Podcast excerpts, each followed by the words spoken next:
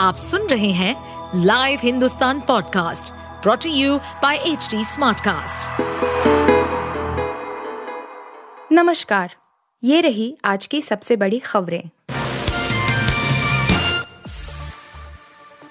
दिल्ली का खौफनाक बच्चा कातिल सोलह साल की उम्र में कर चुका तीन कत्ल, साठ बार चाकू मारकर लाश पर नाचता दिखा। राजधानी दिल्ली के वेलकम इलाके में मंगलवार रात हुई सत्रह वर्षीय नाबालिग की हत्या में दिल दहलाने वाला सीसीटीवी फुटेज सामने आया है।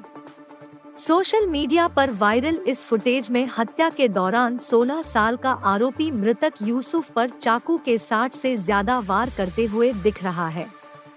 इसके साथ ही बीच बीच में वह गला रेतकर उसकी सांसें रोकने की पुष्टि करता हुआ दिख रहा है। बताया जा रहा है कि वह पहले भी दो हत्याओं में शामिल रहा है। जानकारी के अनुसार बीते रात तीन सौ पचास रुपए की लूट के लिए वेलकम इलाके में सत्रह वर्षीय यूसुफ की ताबड़तोड़ चाकू मारकर हत्या कर दी गई थी। लूट का विरोध करने के चलते नाबालिग आरोपी ने उस पर साठ से ज्यादा बार चाकू से हमला किया। उसने यह सुनिश्चित किया कि वह बचना नहीं चाहिए। वायरल सीसीटीवी फुटेज में वारदात के दौरान आरोपी मौत के बाद भी मृतक के चेहरे पर लात मार रहा है, कभी वह उसके बाल घसीटकर गली में ले जा रहा है, साथ ही डांस करके वह मोहल्ले वालों को ललकार रहा है। स्थानीय लोगों का कहना है कि इस दौरान वह लगातार खुद जेल जाने की बात कहकर नाच रहा था। स्थानीय लोगों का ये भी दावा है कि आरोपी ने यह तीसरी वारदात को अंजाम दिया है। इससे पहले भी आरोपी हत्या की दो अन्य वारदातों में शामिल रहा है, लेकिन नाबालिग होने के चलते जल्द ही बाल सुधार गृह से बाहर आ जाता है। वारदात के दौरान किसी ने भी यूसुफ को बचाने का प्रयास नहीं किया। पुलिस का मानना है कि इलाके में दहशत फैलाने के मकसद से नाबालिग ने बेरहमी से इस हत्या को अंजाम दिया है।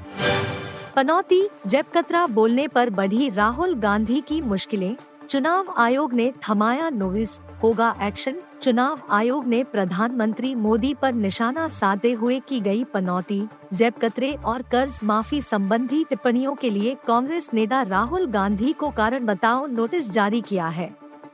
इससे राहुल गांधी की मुश्किलें बढ़ने की संभावना है। राहुल को तय समय के भीतर अपना जवाब देना होगा। यदि चुनाव आयोग कांग्रेस नेता के जवाब से संतुष्ट नहीं होता है तो कार्रवाई भी की जा सकती है। चुनाव आयोग ने नोटिस जारी करते हुए राहुल गांधी से पच्चीस नवंबर तक जवाब देने के लिए कहा है। नोटिस में बीजेपी की ओर से शिकायत करने का भी जिक्र है। राहुल ने अपने भाषण में कहा था कि जेब कतरे होते हैं। जब दो जेब करते किसी की जेब काटना चाहते हैं तो सबसे पहले क्या करते हैं? ध्यान हटाने का काम करते हैं। एक आता है सामने और आपसे कोई बातचीत करता है ताकि आपका ध्यान इधर उधर हो जाए। इस बीच दूसरा आपकी जेब काट लेता है। जेब कतरा सबसे पहले आपका ध्यान हटाता है। नरेंद्र मोदी जी का काम आपके ध्यान को इधर उधर करने का है। इसके अलावा वर्ल्ड कप फाइनल के बारे में राहुल गांधी ने पीएम मोदी को घेरते हुए कहा था कि कभी क्रिकेट मैच में चला जाएगा, वो बात अलग है कि हरवा दिया। पनौती पीएम मतलब पनौती मोदी। तीसरे जिस बयान का जिक्र किया गया है उसमें है राहुल ने कहा है कि कभी उदाहरण देता हूँ, आप पिछले नौ साल में नरेंद्र मोदी जी ने चौदह लाख करोड़ रुपया हिंदुस्तान के सबसे बड़े अरबपतियों का कर्जा माफ किया है। बीजेपी ने बीते दिन राहुल गांधी और कांग्रेस अध्यक्ष मल्लिकार्जुन खड़गे के खिलाफ चुनाव आयोग में शिकायत दर्ज करवाई थी। चीन में फिर कोरोना जैसी आफत, रहस्यमय निमोनिया से भरे अस्पताल। डब्ल्यूएचओ भी टेंशन में। चीन अब भी कोरोना वायरस की मार से उबर नहीं पाया है। इस बीच देश में एक और रहस्यमय बीमारी ने कहर मचा दिया है। इसे निमोनिया माना जा रहा है, लेकिन इसके बारे में अब तक कोई ठोस जानकारी सामने नहीं आ सकी है। देश के ज्यादातर शैक्षणिक संस्थानों में इसके शिकार पाए गए हैं। इसके चलते चीन में हालात कोरोना के शुरुआती दौर जैसे हो गए हैं और बड़े पैमाने पर अस्पतालों में लोगों को भर्ती कराना पड़ रहा है। इसी महीने की शुरुआत में चीनी स्वास्थ्य अधिकारियों ने मीडिया से बताया था कि देश में सांस संबंधी बीमारी से जुड़े लोगों की संख्या में इजाफा हुआ है।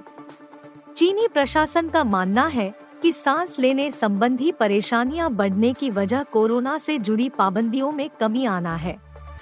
इसके अलावा इन्फ्लुएंजा वायरस, माइकोप्लाज्मा निमोनिया को भी इसकी वजह माना जा रहा है।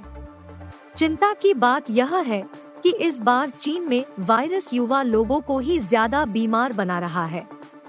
चीनी स्वास्थ्य अथॉरिटी का कहना है, न्यूमोनिया का बैक्टीरिया श्वसन तंत्र को ही प्रभावित कर रहा है। इसके अलावा केस ज्यादा बिगड़ने पर फेफड़े भी इससे प्रभावित हो रहे हैं। ऐसी स्थिति में लोगों को अस्पतालों में एडमिट कराना पड़ रहा है। इस संकट ने चीनी एजेंसियों की चिंता बढ़ा दी है। बड़ी संख्या ऐसे लोगों की भी है जिन्होंने अस्पताल में भर्ती होने की बजाय घर पर ही इलाज जारी रखा है। इस तरह कुल आंकड़ा बहुत ज्यादा है। बीजिंग में इन दिनों सर्दी बहुत ज्यादा हो रही है। मौसम वैज्ञानिकों का कहना है कि इसमें और गिरावट आने वाली है। ऐसे में एक तरफ मौसम के कहर और दूसरी तरफ रहस्यमय बीमारी ने कमर ही तोड़कर रख दी है। चीन में आई इस रहस्यमय बीमारी की लहर ने डब्ल्यू एच ओ की चिंता भी बढ़ा दी है। वैश्विक एजेंसी ने पूछा है कि आखिर इसकी वजह क्या है और अब तक क्या आंकड़ा बीमारों का रहा है। भारत ने सभी मैच जीते सिवाय उसे छोड़कर जिसमें पापियों ने भाग लिया। ममता बनर्जी का तीखा हमला। वर्ल्ड कप फाइनल में टीम इंडिया को मिली हार पर पश्चिम बंगाल की मुख्यमंत्री ममता बनर्जी की भी प्रतिक्रिया सामने आई है। उन्होंने दावा किया है कि यदि कोलकाता या फिर मुंबई में वर्ल्ड कप का फाइनल मुकाबला खेला जाता तो भारत की जीत होती। इसके अलावा बनर्जी ने कहा, उन्होंने भारतीय टीम विश्व कप में सभी मैच जीते सिवाय उस मैच को छोड़कर जिसमें पापियों ने भाग लिया था। उल्लेखनीय है कि वर्ल्ड कप फाइनल का मुकाबला अहमदाबाद के नरेंद्र मोदी स्टेडियम में खेला गया था, जिस पर कई नेताओं ने सवाल खड़े किए थे। फाइनल मुकाबले में ऑस्ट्रेलिया ने टीम इंडिया को छह विकेटों से हरा दिया था, जबकि भारत ने सेमीफाइनल तक अपने सभी मैचों में शानदार और लगभग लगभग एकतरफा जीत दर्ज की थी। फाइनल मुकाबले को देखने के लिए प्रधानमंत्री नरेंद्र मोदी, गृह मंत्री अमित शाह समेत कई अहम नेता मौजूद थे। ममता बनर्जी ने यह भी कहा कि खिलाड़ियों ने विरोध किया, इसलिए भारतीय टीम को मैच के दौरान भगवा रंग की जर्सी नहीं पहननी पड़ी। मालूम हो कि टीम इंडिया की मैच के दौरान पहनी जाने वाली जर्सी का रंग नीला है, जबकि प्रैक्टिस के दौरान भगवा रंग की ड्रेस है। पिछले दिनों भी ममता बनर्जी ने सरकार पर क्रिकेट का भगवाकरण करने का आरोप लगाया था। उन्होंने कहा था कि वे पूरे देश को भगवा रंग में रंगने का प्रयास कर रही हैं। हमें अपने खिलाड़ियों पर गर्व है, लेकिन बी जे पी वहां भी भगवा रंग लेकर आ गई, जिससे